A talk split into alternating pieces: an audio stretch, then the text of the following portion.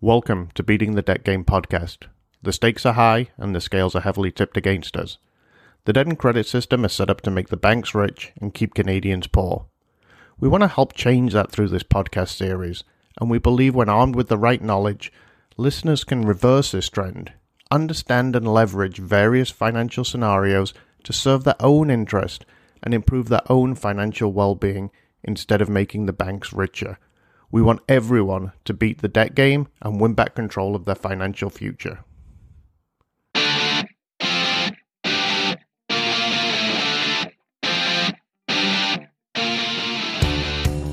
Hi, everyone, and welcome to uh, our second podcast. It's Selling Assets to Pay Off Debt. Is this a smart move or financial suicide?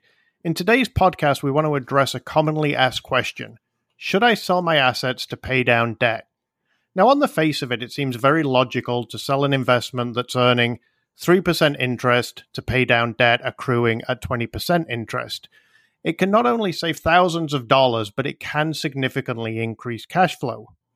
However, as always, what we want to do is dig a bit deeper into this and challenge the common approach on this topic and discuss why selling assets or cashing out investments to pay down debt can actually set you back years and years and cost thousands of dollars in the long run. As always, I'm here with my two colleagues, David Moffat and Ryan Brown, to get their thoughts on the topic. So let's get started, boys. So, the first question for you guys is, and you see this every day with the people you help, you know, that they're facing this dilemma. What are the advantages to sell assets to pay down debt? I'll let you start, Ryan. You go to town. Well, thanks, Dave. Um, I started last time. I was hoping you would start. Um, this isn't the way this works. I'm the producer, remember? Yeah, that's right. There are, of course, there are advantages, right? And you touched on it there, Paul, with uh, increasing cash flow and uh, getting out of debt years sooner. There are certainly uh, advantages there, especially when you're looking at high interest debt, uh, interest only debt. Actually, that can be quite dangerous. People get sucked into that and pay on a line of credit for years and years and years um, or credit cards that uh, you know we all know as we the last podcast was the rule of 72 and how it can work against you. And we know that a credit card at 20% interest or 19.9 uh, the debt doubles in 3.6 years. That's huge right? So uh, well we certainly compared to how quickly the asset is going to double if it's if it is an investment at, at 3% too. Yeah exactly. So i mean as far as the advantages to specifically address your question, uh, get rid of the debt and improve cash flow. That is the number one advantage. Dave, what? Do you think? Yeah, absolutely. Yeah, absolutely. I mean, it's it's it. First of all, you don't have to go through potentially at least a more invasive restructuring method, which which might in, impact your credit. Um, I, I, guess the main advantage is is this concept of a, of a guaranteed return, and, and I'll explain that a little bit more. Uh, we talked about not being technical, but here we are. uh, essentially, uh, if you have a debt that that you're paying twenty percent interest on, or an investment that's earning, you know, in the example, three percent interest, well, if you pay off that debt, um, it's almost like you're earning twenty percent interest because you're not paying it if that if that makes sense, right? Um, so that's that, that, I think is the biggest uh, advantage that that can be seen. And I know we're trying to segment because a, a, lot of these advantages also have corresponding cons to them when you when you're struggling with debt. Um, but in my opinion, those are the two biggest ones: not impacting credit, being able to retain and, and maintain that that credit rating, and potentially even improve it depending on your situation, um, and be able to have that guaranteed return. Totally. So, you know, what what I've certainly seen and, and heard of is is there are some of the the significant pitfalls in that approach. And you know as we said we want to challenge the norm and and give another side to, to the viewpoint. Now certainly from from the past we've seen a lot of people who will sell their investments sell some of their their assets and partially pay down the debt. The credit facilities are left open and 6 months time they're back in the same position. They've they haven't changed any type of spending habits, and they've lost their asset because they've sold it to pay off the debt. But the credit facilities have remained open, and they've racked the debt back up again. So, you know, what do you do? You, do you guys see that? Uh, all the time, right? And, and and you see people come into the office and you ask them, you know, what end up happening, and, and they explained what they they describe a story of exactly what you just explained, right? And and, and in, in my opinion, and I know we'll get a little bit more in detail in this, somebody should really only be selling assets to pay down debt if they can already get out of debt in a reasonable amount of time. And in my opinion, a reasonable amount of time is three to five years, excluding mortgages, right? Um, any time that that you're outside of that window, it becomes really, uh, I guess, not too big of an advantage, right? Because it will take you simply too long to, excuse me, it will take you too long to reaccumulate all of that those assets. And in my mind, that time period should be shortened if if you're looking at selling assets to pay off debt. I mean, it should almost be instantaneous. Close the credit cards and live, you know, try and live with within the means of of the income. And if you know if that's a problem, then looking at more evasive debt restructuring options and preserving the asset is potentially a better solution going forward. Absolutely. If you can't solve the whole problem, then it's not even worth tr- trying to solve it. I know that that sounds really bad, right? But you need to have a plan that solves everything, in my yeah. opinion, not just you know a band aid solution. It doesn't. It doesn't sound bad when you know what you know, Dave. Right? I mean, the, the general consumer would not understand why that's a bad idea. Let me just sell an asset and pay off some of my debt. Well, yeah, but you know, let's look at the whole picture and the longer term plan. You know, as far as um, having, you know, meeting with clients who have sold assets, paid off debt, racked debt back up, and they're in your office, I actually see that a lot with my senior clients um, because their income has been limited. They might still be carrying a mortgage. Uh, some surprise expenses might come up. And so that, you know, after they've liquidated some assets, which potentially has caused greater financial hardship because they don't have those assets feeding them even 100 or 200 extra dollars per month right? Whatever that might might be that they cash out. Um, they then rack the debt back up and they're actually in a worse financial position because their cash flow is further constrained from the liquidation of an asset that was producing uh, an income for them uh, and now they have the debt again so it's even worse and I think it's really emotionally draining for them too, right? I mean, the, the, these are assets that they've they've worked and worked hard to to create and and obtain, and now they're, they're selling them off to to pay down credit card debt. It's it's a real tough emotional situation to be in. For sure, it is. Ab- absolutely.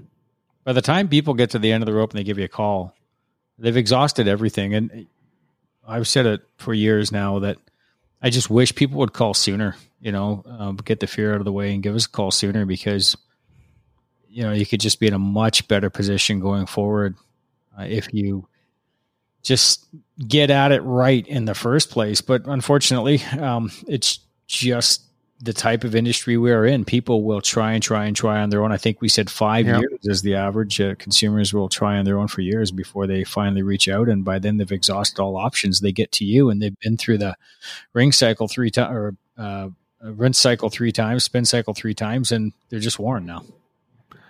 And then, and I think sort of when they're when they're calling their investment advisor and and discussing the option, or they're going into the bank and asking to, to cash out investments, I don't think enough questions are asked around the situation, and and I think a lot of it could could be addressed at that stage if if they got the same financial advice they get when creating the investment as they do to cash in the investment, which is currently what's what's what's lacked in in my opinion.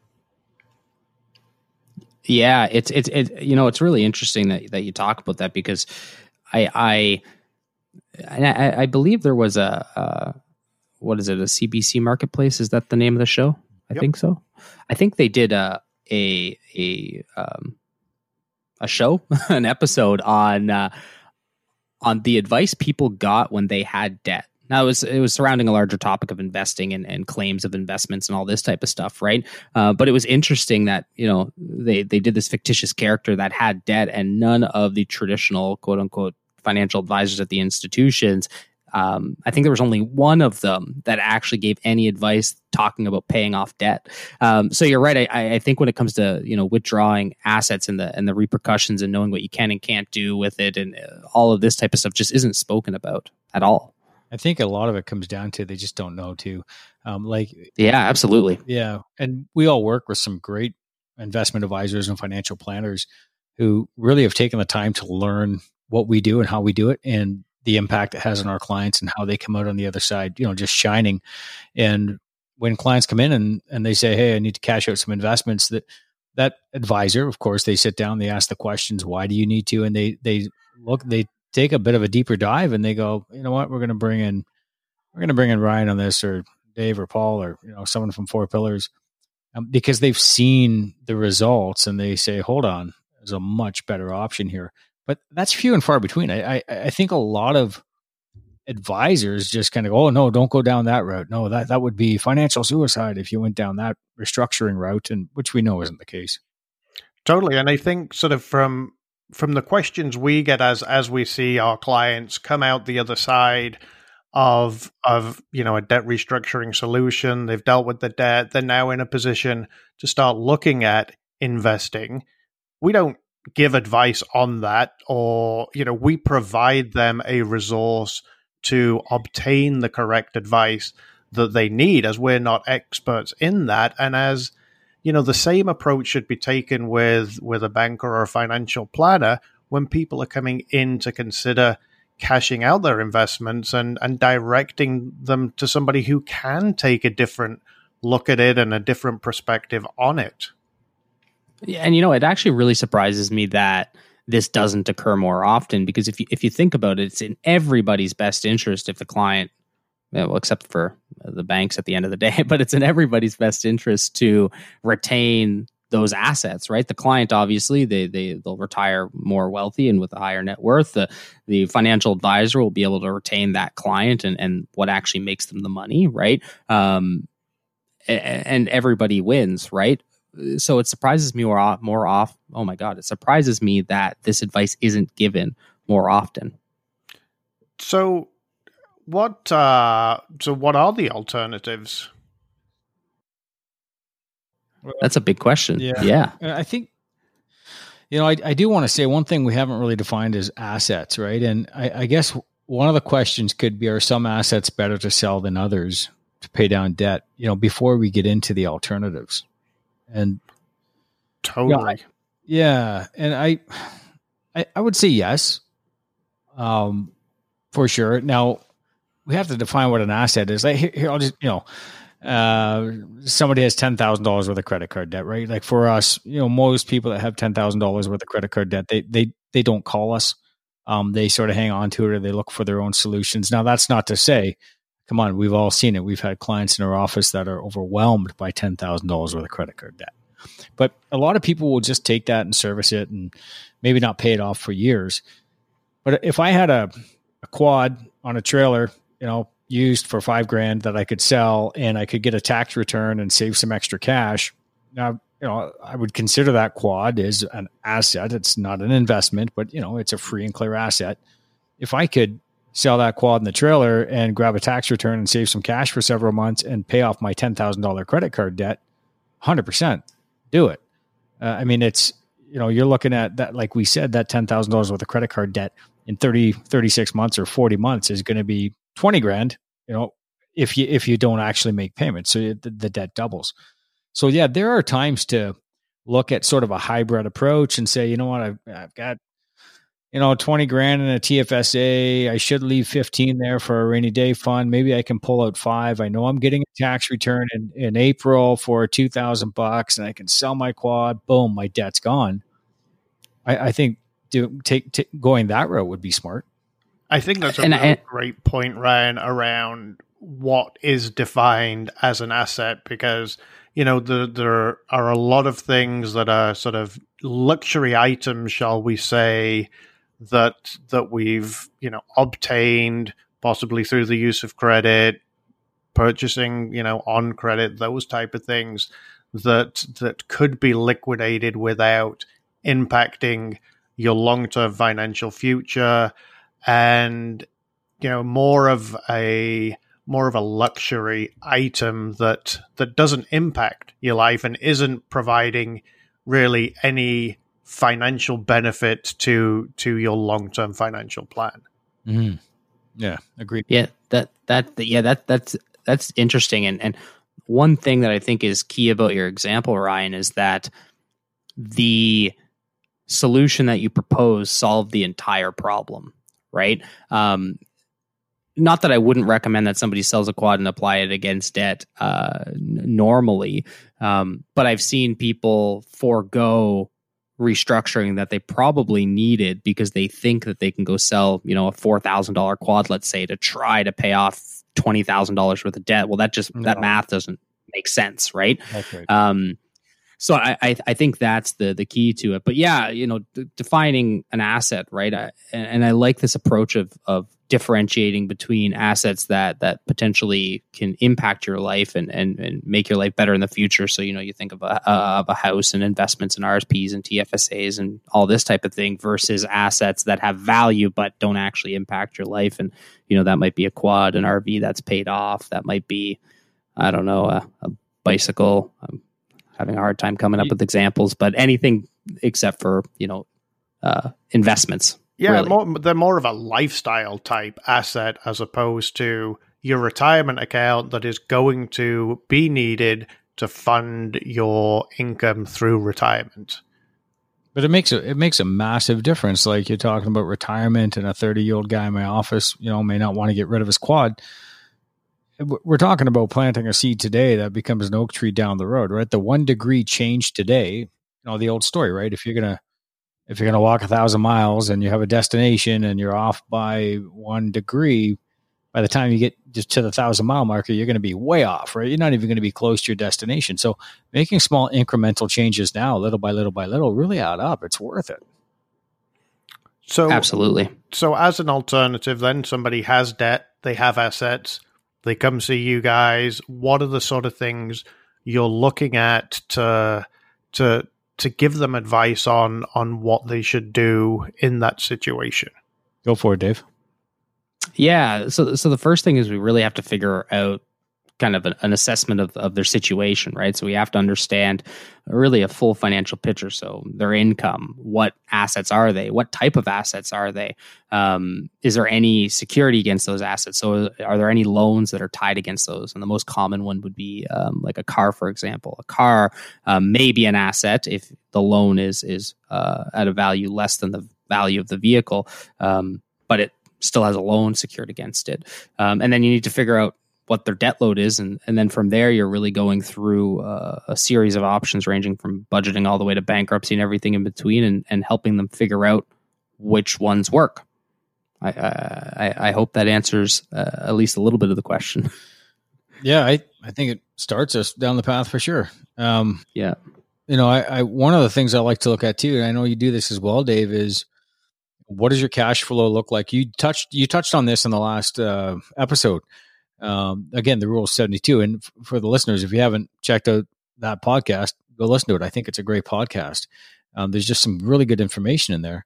But you're looking at cash flow. You know, what can you afford? And you know, we have the debt snowball calculator. You've looked at that, and you say, okay, so you can pay a thousand. Right now, you're paying a thousand dollars a month towards your credit cards. Right? How much additional can you afford? Nothing. 100 200 dollars a month and can you can you consistently pay that extra two three hundred dollars a month on those cards? Eh, what if there's a financial hiccup? Will you reuse those cards or do you have an emergency fund set aside? Because when you look at a debt snowball calculator if you actually don't have the extra cash flow if you do not have the extra cash flow you're not paying the debt down. People are allowed to borrow so much money these days that barring a windfall or an inheritance they will never pay the debt off so we really look at it that way and say, okay, what does your cash flow look like? Uh, how much you know do a full on budget, uh, right down to all the nitty gritty little things, right? Uh, how many cars do you have, and therefore you know you're going to have to pay for uh, two two uh, licenses for the year. Uh, how much do you pay in bank fees? Do you buy a fishing license every year? You know, I get really nitty gritty with the budget. Find out if they have the cash flow and start with that. And if they don't have the cash flow, then we need to start looking at some of these alternatives. This is why you should go first, Ryan, because that was a great answer. Sorry, man. so, so I mean, I think what what we're saying is if if cash flow is an issue, if debt is becoming unmanageable, and that's one of the main reasons that, that they're looking to sell assets, then then we need to see what type of asset it is. And and as you mentioned earlier, Dave, you talked about sort of more extreme measures to to deal with the debt, um, but potentially preserve those assets at the same time. What does that look like? Yeah, absolutely, and and um, essentially in every province, um, there are certain types of assets that if you go through more invasive types of restructuring, they don't even get really, obviously, they get accounted for, but they don't impact your ability to restructure um, debt. So, to give a, a very simple example. So, sorry, Dave, just, uh, just uh, for the yep. listeners, when you talk about invasive options, you're talking about consumer proposals, usually proposals and bankruptcies. Got it. Correct. Okay, thank you. Yes, uh, indeed. Um, and, and, and so, for example, right, um, RSPs, um, except for the amount of money you've deposited in the account in the last twelve months, okay, um, really doesn't matter. So, for example, I've had clients where they've had over two hundred thousand dollars in an RRSP, um, yet they had not contributed anything to that RSP in the last twelve months, um, and they were able to restructure their debt and retain that entire retirement account. Now they had a very sizable amount of debt, so even if they wanted to withdraw their money, they couldn't, um, or at least it wouldn't solve their problem. Um, but they get to they get to keep all of their retirement savings, right? Um, so that's one example of of how you can retain uh, an asset, and they ended up filing a consumer proposal. Yeah, I think it's there's a reason why the government has said, look, there are certain types of assets exempt in an insol- in, in an insolvency proceeding. Right? We- and I, I just want to I just want to like touch on this really quickly, right? Because every time that uh, you know I talk about this, not necessarily with the person that's struggling with debt, not people in our industry, but with anybody else, they talk about how wow that is horrendously wrong. People shouldn't be able to do that. They should be liquidating their retirement account, and and I think this is because we are so conditioned to think that the banks are like you know some biblical figure that we have to worship right um, and and it gets really tough right because uh, you know people ruin their lives trying to pay back credit that they can't pay back that they were lent that they really shouldn't have been lent from the get-go I yeah. think that's that's a great point that you guys make. That, as you said, Ryan, there is a reason these assets are exempt, and it's it's to help preserve certain assets that they desperately need going forward right now with the home equity exemptions, all of those type of things. There's a reason for it. And but we still see the guilt associated with it. How can I go bankrupt or restructure my debt and keep my RSP? Right? It the, there yeah. is a there is a lot of guilt associated with that, and and as you said, Dave, I think it's it's become human nature. The you know something guys here is that in order for banks to make money they have to issue debt. And it's it's really the banker's job to sell another loan and another credit card today. And the debt service ratios are out to lunch. Canadian households as far as a consumer debt level goes and, and a ratio, ratio to disposable income we are far worse than the american households were in 2007 prior to this great recession, as they call it. So, you know, if, if somebody can step back and take an objective look first and just understand, look, you file an insolvency, bank is not shedding a tear over your debt. Trust me, they, they lent you money that they didn't have. They're highly leveraged. And because you restructured that debt, they've written it off and now they're lending to the next guy. So let's and here's an important, yeah, that that's fantastic, and, and something to note too is that the insolvency is already priced into the loan when it's lent to the individual. When the person takes out the loan, performance. You know, the reason why different interest rates are given to different people is because people are, are more or less risky depending on a myriad of factors, right? Um, so they're not losing out. They've already calculated it in. And Paul, you would know that more than anybody, having spent a lot of time in the banks. Totally, and I think one one of the other points is we we become very conditioned to seeing the massive, massive organizations going through financial restructuring, bankruptcy, whether it's you know, Trump organizations or Disney or some of these massive, massive organizations. And the principles work the same way around for an individual who's struggling with debt, but they just don't associate those options available to them to to preserve assets to to to deal with the debt through those type of uh, options. Look, the right in the Insolvency Act under the general approach to the act. Now, the Insolvency Act it really it's it's the book of rules around bankruptcies and proposals, how creditors can get their money from you, what rights they have, what rights you have, and how how this the whole process is basically administered. Okay, under the general approach to the act, it is written in absolute plain English in a book that is full of really legalese, if you will. And it states, I love this. I highlighted it and I tabbed the page and I basically built my um really built my business off of off of carrying this perspective. And it states that the Insolvency Act also exists to allow debtors relief from the crushing burden of debt, offering them a fresh start in terms of being able to manage their financial affairs. So it's not just there for the creditors, it's there for the debtor as well. And if the banks want to have the ability to lend absorbent amounts of debt at high you know high interest, then we have to have a system in place for the consumer to be able to sort of pop the relief valve every once in a while when needed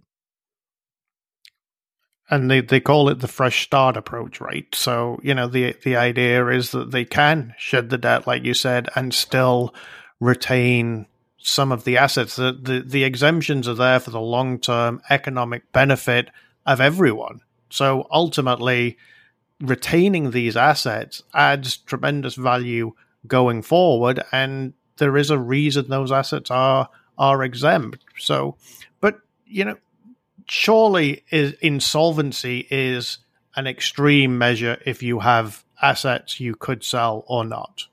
I disagree. Or is it or is it part of a a long-term financial strategy? I always say debt is the most overlooked piece of any financial plan and and insolvency potentially is an excellent option for people to look at and retain an asset. Yeah, we're. Want me to go, Dave?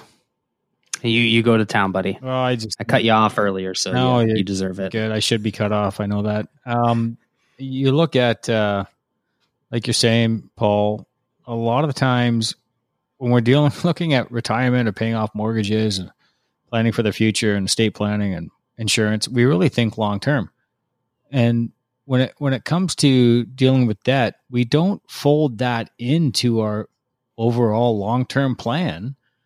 And we fail to recognize the tools in this really just in this objective um, industry of how to deal with debt while retaining assets and moving forward. I think it's crucial. Uh, maybe I'm not exactly answering the question, but I think it's really important to look at dealing with debt as an overall part of your plan and not just I have to deal with my debt today you know, pop the hatch, pull the retirement fund out, use my house as an ATM and pull cash out to pay off credit cards. Like I, it needs to be, you need to step back and look at it properly with a professional that specializes in dealing with debt and, and somebody who represents solely your best interest.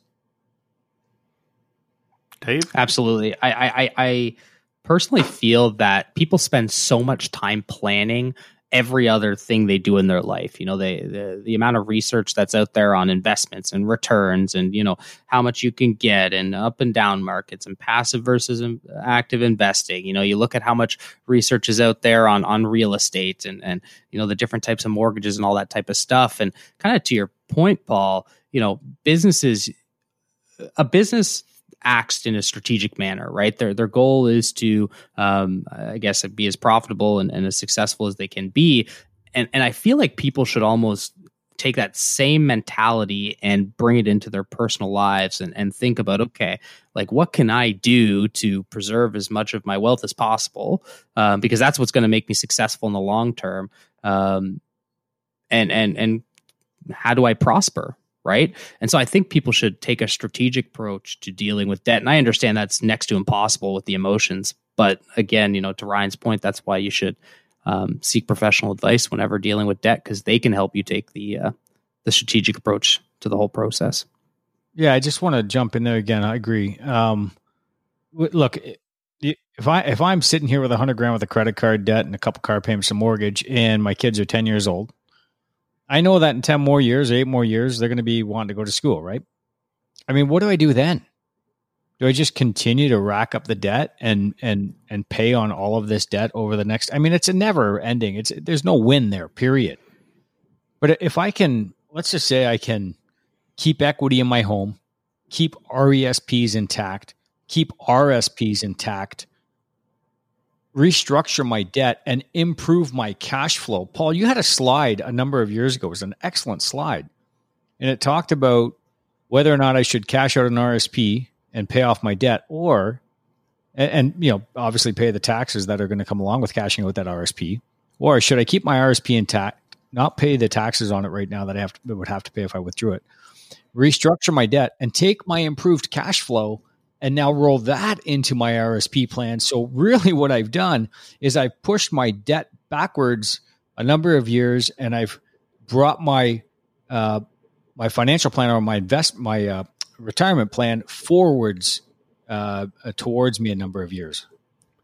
And I think that is the typical example when you know the the financial experts always say pay yourself first. You know, savings must be your first priority. Pay pay yourself, pay yourself. That's that's all you hear from them. But in, in the vast majority of cases, income doesn't allow you to do that.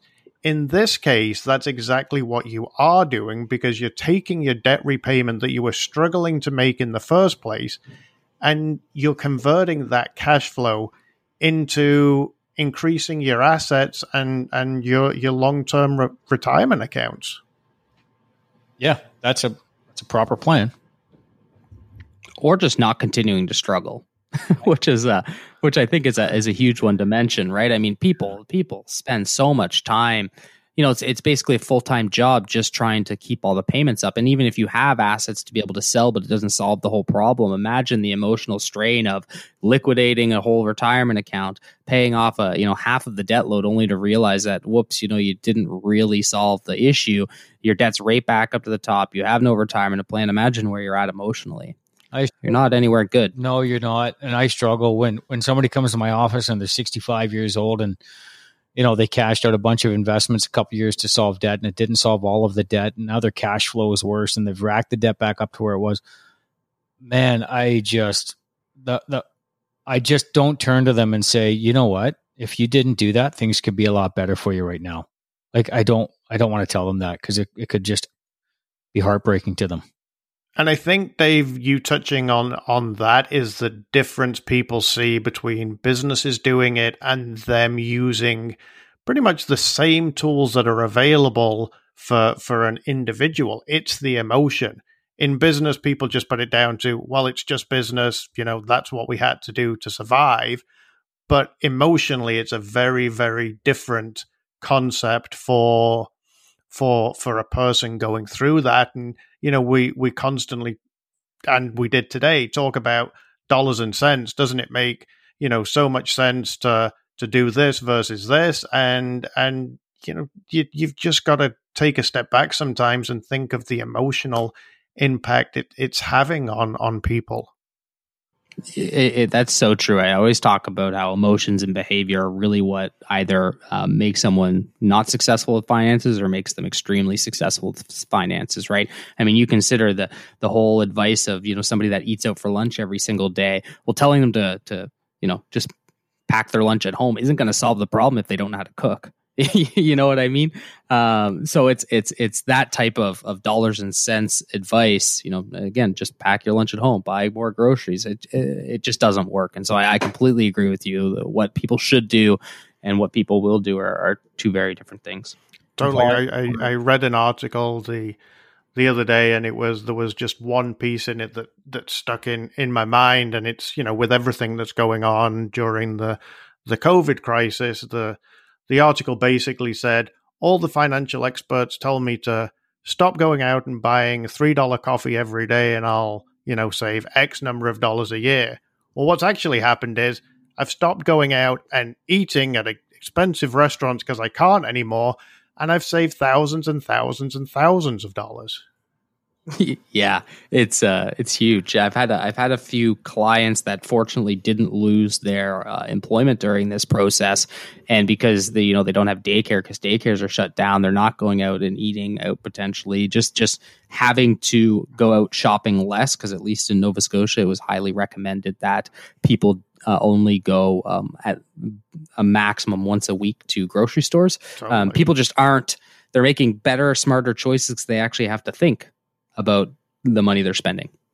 Totally, and and I think just you know the online grocery shopping. We're completely off topic here. You buy what you need, and that's all, and it arrives, and that's what people have been forced to do versus going to the store and and buying a whole bunch of things that that weren't on on the list. But anyway, we they have deliver. Yeah. They deliver groceries to you. Oh yeah, Oh man, that's you don't uh, have that. That's some high text. Absolutely not, man. We're ten years in the past out here. Oh wow. yeah, it's a great thing when you you shop online. We don't get it delivered, but if you shop online before even before all of this, and you just pull up into the parking lot, they have reserved spots. You call the number, you say I'm in spot, you know, six, seven, whatever. They bring it out in a cart, they put it in your trunk, you drive away. And uh, number one, your time, and uh, number two, exactly that no impulse whatsoever. It's uh, you save money, you tend to shop. Uh, we have we have this thing called Instacart, and it it's basically a service that the grocery stores offer. You put your list in, and if there isn't somebody, then goes and shops for you from Instacart. And if there isn't something that you've put on your list that's available, you get a text or an email saying, "Would you like to replace it with this?" And you hit yes or no, and it it's remarkable. Yeah, if Instacart wants to sponsor this, we're open to it. exactly. Anyway, back to the uh, the yes. I want to jump in for a sec, Paulie. Um, you mentioned earlier uh, when businesses need to restructure, there's no emotion. They just oh, we had to restructure. That's what we had to do to, to to get through and make it. But it's different with individuals. It's more emotional. For our listeners, when Paul is saying that, I know he's talking about large corporations. He's not talking about the small businesses in our communities um, because yeah, we've seen it time and time again. Totally. Where, yeah, that's the, that's a great point, Ryan. I'm talking about sort of the publicly traded mm-hmm. companies, the you know the Air Canadas, the Walt Disneys, the big high profile names that that makes the major headlines when when they go through it for for small businesses that you know that have been doing it for years and years and it's been business that's passed down through the family for centuries in some cases. It's absolutely devastating on them and the community. Yeah, yeah. Their heart's been in put into it, right? Yeah. All they have staff that they love. Yeah, all that. It's a real tough thing for people to go through. Totally. For sure. Excellent point. Okay, so where were we? We uh, got uh, probably seven minutes off topic. totally. So I think I think sort of what what we've sort of come down to is just ask, seek advice before you're selling assets. In some cases, it's going to make perfect sense to do it, depending on what the asset is, depending on your debt load, and and depending on whether there's a high risk that once that debt is paid off, that that you're going to need to rack up the dead again to to survive, or whether more severe options are are going to be beneficial in the long run. Because really, the only the only major financial downside to any type of restructuring is the impact on your credit rating, which potentially doesn't even become a financial burden if it's handled right. But it's the emotional side that, that people really struggle to get over. Just let me out of the cage on that one for a second because I've heard this for 10 years. People come into my office, they're absolutely stressed out. They've been trying to pay down their debt for four, five, six years. The marriage is taking a hit. The kids are feeling the stress of the parents because of the finances, and it's just not good. And that same person will sit down in front of me and go, I need to restructure my debt, but I don't want to ruin my credit rating. And you know, I have to take a big breath and calm down. I understand this is their first time going through. I completely, I completely get it. But it's the same answer every time that I give to people, right? How good is your credit now? Well, I think it's pretty good. I make all my payments. Could you borrow more money if you needed to? Well, no, my debt service ratio, right? I, I, I can't borrow more money. And even if I could, I don't think I'd want to. The only time you're looking for a good credit rating is when you're looking to obtain debt, period. And if you have a mortgage and you already have a mortgage and you're making payments and you have a car payment, you don't want to lose those items, you can keep that stuff. Just keep making the payments. Deal with the deal with the heavily interest laden heavy heavily interest laden debt. Okay, so let's ask a question to Dave. Would you rather preserve your assets, free up cash flow, or keep a good credit score? I, I, think uh, I have a little bit of a bias uh, in this question, of course, right? But yeah, of course, I want to keep my assets. Who cares about the credit score? It doesn't really matter anyway. Um, uh, absolutely. Yeah. An 800 score, an 800 point credit score isn't going to fund your retirement. No, it's not. No, no, absolutely not. And I mean, like this question goes even even further, right? Like a, a decent uh, percentage of our client bases are small business owners. They already have a hard enough time getting financing anyway, let alone you know what their credit score is. You know, as soon as they say you're a business owner, then you know things go out the window, and it's like, okay, you got to prove X, Y, and Z, and they have a hard time uh, getting anything that'll help at least. Um, so, uh, and I know I'm talking specifically about business owners, but it just doesn't it just doesn't matter. And your good credit right. rating is what enabled you to obtain debt in the first place and come, you know, end up coming to my office, right? Yeah, it, totally. And too, I and, mean, you, you, go ahead, Paul. Yeah, well, all I was going to say is that surprisingly, um, you know, I was I was thinking back to to the questions we get and the comments we get around sort of liquidating assets to pay debt and how hard it can be the the one that I hear the most that that people find the hardest to even consider liquidating is not their own RSPs, it's the kids' RESPs. And that is, you know, that is the the choker for a lot of people. It's it's surprising. They don't care about their own RRSPs nearly as much as they care about what they've managed to save to ensure that their kids' education is covered you know what? Uh, two years ago, if you would have had me on this topic, I would have flat out said, just liquidate them. Who cares? but for those who don't know, I recently had a daughter. Uh, my thoughts have changed. Anyway, that's just my little comment that I have to make. So, Ryan, you go first, buddy. No, I mean, I just along the same lines. Like, you look at life insurance, right? People will cancel life insurance or insurance products that you know are part of the estate planning, and uh, because they need more cash to service their debt. You know, I had I had a, a lady in my office who her dear husband passed away. There was a mortgage on the house. They they had mortgage life insurance, which, as we all know, it's not life insurance. You're paying for the opportunity to be underwritten post mortem. You're applying for insurance after you die, um, and it, he wasn't approved post mortem. And now she had this massive mortgage. She ended up losing the house, right? Um, so at a young age, they'll cancel insurance, maybe at 30 years old, to try and start getting ahead of the debt game, right? And then at 40 or whatever later on down the road they start to look towards obtaining insurance but now it's much more expensive because they're older and maybe they've had a health issue come to come to uh, the surface right?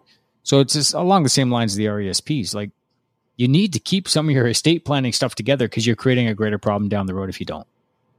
Totally. And that's a great point on the life insurance the, the amount of people you know, that you see cashing them out, well, not cashing them, well, cashing them out if they have any type of cash value, or just canceling a term policy that's, you know, it's costing them 60, 70, 80 dollars a month for a million dollars of coverage. And the, the, the mentality is, I'll use that fund to, to pay down my debt and I'll replace it later. But as you say, Ryan, later sometimes never comes, or later comes when there's you know a, a pre-health condition that they've they've got, or just the fact that they're ten years older, the the cost to replace that asset is is huge.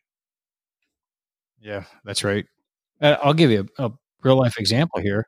Um, my wife and I, when we originally got married, we had we, we got term insurance, non renewable term insurance, and of course, it wasn't the right way to go. Um, but we went that way at that time, and um, we uh, a few years ago, uh, re-upped our insurance. You know, put put a new package together, and uh, I came through with you know shining uh, shining numbers and got a great rate, and all was well. My wife as well, very healthy, As you guys might know, she's significantly younger than me, and and all her numbers were great, sugars, blood pressure, all that. And she went to the doctor once and asked a question and had something checked out, which is a, a non-factor in her life. But because she did that, it, she she had to go through all kinds of steps to get approved, and they actually didn't approve her. But she's a perfectly healthy woman. So, yeah, it's not just as easy as saying, "Okay, I'm ready to get life insurance now." Um, so yeah, you know, totally. And, and, and, there are a lot of assets that you know you you sell your house to pay off debt. Well, you know what would that house be worth in 5, 10, 15, 30 years time if you'd managed to keep that house? And what is it going to cost to sell that house? Like that's right. that's a that's a a, a very very uh, high cost. You know, uh, at least in the local area, uh, I would say the average cost ends up being anywhere from seven to ten percent mm-hmm. uh, of the value of the house to sell it after you account for realtor fees and you know all the different uh, adjustments lawyer, and, all this yeah. type of stuff, right? Yeah, it can Moving be costs. it can be a massive cost, right? Um, so some people don't don't realize that and and they look at that as their first option. There's other people that don't want to sell their house ever. Period. Um, but that's a probably a conversation for another day. And in and in some cases, yeah, we, we see it both ways. Selling the house to then rent, the rent payment is actually significant higher than the mortgage that they were paying was. So, you know, cash flow again is impacted by that. But as you say, Dave, we see it the other way where people have overextended themselves from a mortgage point of view, which is very, very easy to do because, you know, your realtors getting on your emotion saying, oh, look at this house. You could afford it. You know, you qualify for a mortgage of this amount. Imagine your family living in this big, beautiful house when really the mortgage payment is too high. But again, an emotional factor wants them them living in the house, and the realtor and the mortgage broker both want them living in that house because the commissions are a lot greater and and I know we're getting a slightly off topic again here, but uh, this is a, a, good topic to talk about because if you if you look at it, a lot of people compare a thousand dollars in rent to a thousand dollar mortgage payment. Those things are not equal in any way, shape, or form. And one of them, you're not responsible for the maintenance. Um, potentially, you might not be responsible for the utilities. Um, where when you actually own the house, you're you're now responsible for the utilities. You're now responsible for uh, the maintenance on the property when things go wrong. You now potentially have to mow your lawn, which now means you have to buy a lawnmower. You're more likely to do upgrades because you actually own it. I mean, it gets really costly, right? Um, so I, I feel like some people fall into that trap, right? So kind of, I guess, kind of along the similar lines, people buy what they perceive as an asset and what most people would consider good debt, um, but then it's actually more of a liability than it is ever an asset. A lot of very wealthy people rent their homes. I mean, uh, uh, an older friend of mine. He was a millionaire by the time he was 25 and and he had rented for a number of years. He ended up buying a house and I was renting because I had sold my house with everything in it and including my TV and barbecue. And uh, he came to me and he said, "Man, I wish I rented again." And uh, I thought, yeah, okay, well, you know, it's a nice thing to say. You got a nice house, and um, so I, I, did that for about eight years. I rented by choice, and um, yeah, the, the, fixed expense every month. Anything goes wrong, I make a phone call, and I could put cash elsewhere. Um, mm-hmm. I didn't have any of the surprise expenses, and I've recently purchased a house, and you know, for the last few weeks, I've been the dishwasher repairman. I've been the ant hunter, the wasp hunter. And now I've got a whole front lawn that has issues. And if you like doing that stuff, it's fine. And I'm not saying it's bad, but Dave, you're touching on a, a, a really important thing. I buy a house. I have property taxes. Of course, I have the utilities. I have all the maintenance. Home insurance went through the roof this year, right? All of a sudden, I'm spending a lot more money than what I thought I was going to be spending in this home. I'm stressed out living in it and it's taking my time. So, yeah, renting is not a bad thing. I'll just finish by saying this there is this sort of paradigm or mentality over our society that you're not an adult until you have a mortgage. I completely disagree with that. Mm-hmm. Agreed. Totally, totally agree for sure. Um, and I think sort of that pretty much wraps up the the discussion on on that topic. I'm sure people have tons of questions. You know, to to summarize, if you're looking at cashing out any type of major investments, RESPs, RSPs, TFSAs, canceling insurance policies, selling the family home, just seek some proper advice from a true expert in that situation. Don't rely on your financial planner to give you that type of advice in that situation.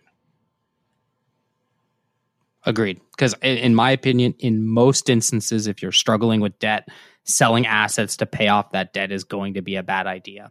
I'm not saying always, but in most instances. Yep, I agree.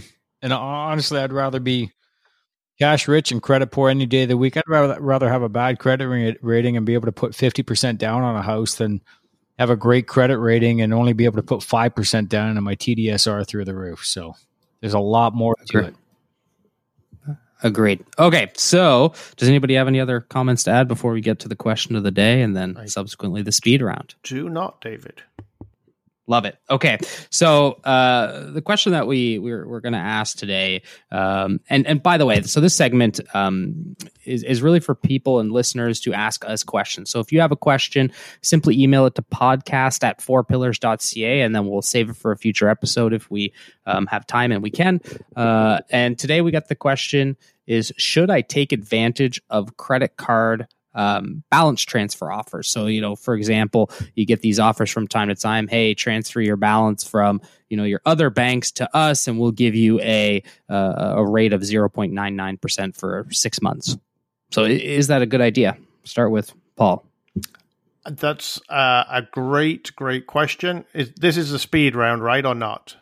No, you can okay, take some time so I can take some time on that. Perfect. I don't want to get called out by you guys again. uh, in some cases, if you have a proper plan to go and transfer the balance and get the debt paid off while it's at zero percent and not rack up the the card um, with more debt, then it can be a great plan. It's going to take an incredible amount of discipline and and honestly very rarely works. There's a reason that the banks offer the zero interest credit card introductory rate, and that's because most people will usually transfer the balance, increase the balance, and and actually wor- end up in a worse situation than before. And you know what what you have to remember is that that if you use those cards, you know the payments that are being made are going to the interest portion, interest-free portion, whilst the rest of the, the the debt is continuing to accrue interest at the the standard rate of 19.99 20%. There is actually an excellent section in the book Beating the Debt Game by Paul Murphy on this very, very topic, and uh, certainly a good read. It's an excellent plug. yes. Thank you. I, I, one thing that I don't think a lot of people realize when they get these offers too is that most of these offers actually have a fee associated with them. Um, so, for example, they may offer you, a, you know, potentially even a zero percent interest for say a six month period, but it might cost you four percent of what you bring over, right? And you pay that up front. So it's not it's not free. Read it does cost print. money. Absolutely read the fine print. Yeah, and don't ever think that a lender just wants to make you know your life easier and give you give you more. They're not giving you anything. I mean, it's it's their way to build their book of business, right? Maybe yeah. maybe they wrote off a bunch of debt this quarter eh, because of a bunch of restructuring from consumers, and so they need to get more debt out there. Let's issue a let's make an offer on a zero percent credit card for six months.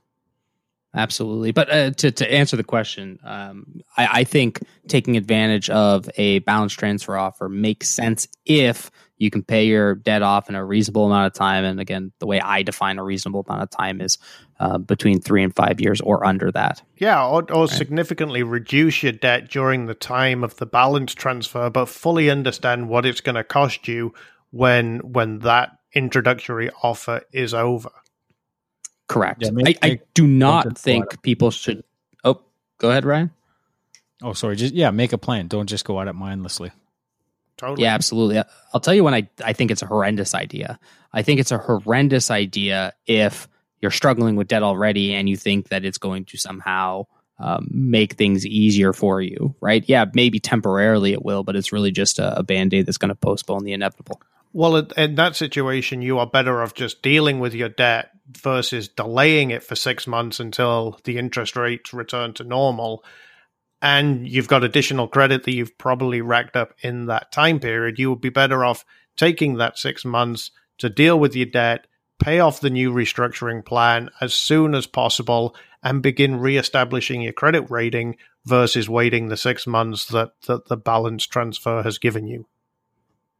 Absolutely. Anything else to add to that? I think that's a pretty complete answer. Basically, it can make sense if it does make sense. Uh, but if you're struggling in any capacity, don't do it and make sure that you properly plan and actually do the calculations. Don't just look at that, you know, the actual offer, read the fine print, calculate what you're going to pay. Yep. Right. Cool.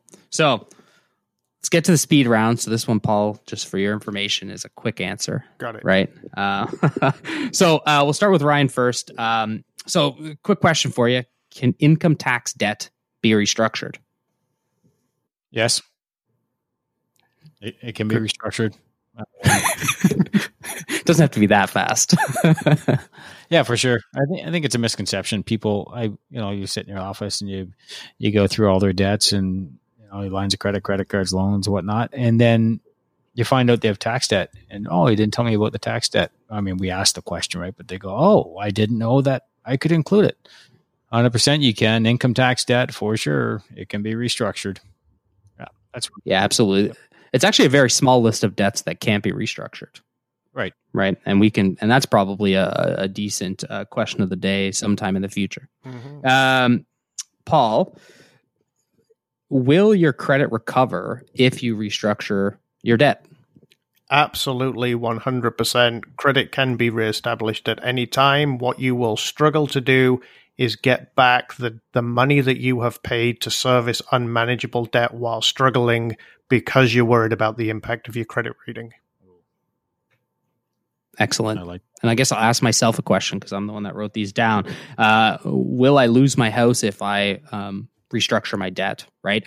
Um, and and here's something that a lot of people don't realize is that in, in in most, if not all, forms of restructuring, nobody can force you to give up any asset. Um, it's your choice to give up an asset. Now, there might be some certain scenarios where you may not be able to afford to keep an asset, um, but nobody can force you to give it up. So, absolutely, you do not lose your house automatically if you're restructuring your debt. In and in most instances, um, you actually get to keep it. And just just to clarify that point, if in order for you not to be forced to lose it and to make the choice to keep it, you would potentially have to buy back any non-exempt equity in it. Now that's far too technical, uh, but uh, something worth mentioning. Correct. Yes, indeed. Awesome, guys. Great. Is there anything else to add? No, not at all. I had a lot of fun and appreciate your time, boys. Yep, likewise. Thanks, guys. It's uh, always good to hang out with you guys and talk about this stuff for sure. Look forward to for sure. Uh, yeah, absolutely. I know we got slightly off topic, but I hope uh, the listeners appreciate the fact that that we've got uh, obviously a, a, big passion for for all of this stuff. So uh, yeah, thanks for uh, thanks for listening. See you guys again next time. Take care, boys.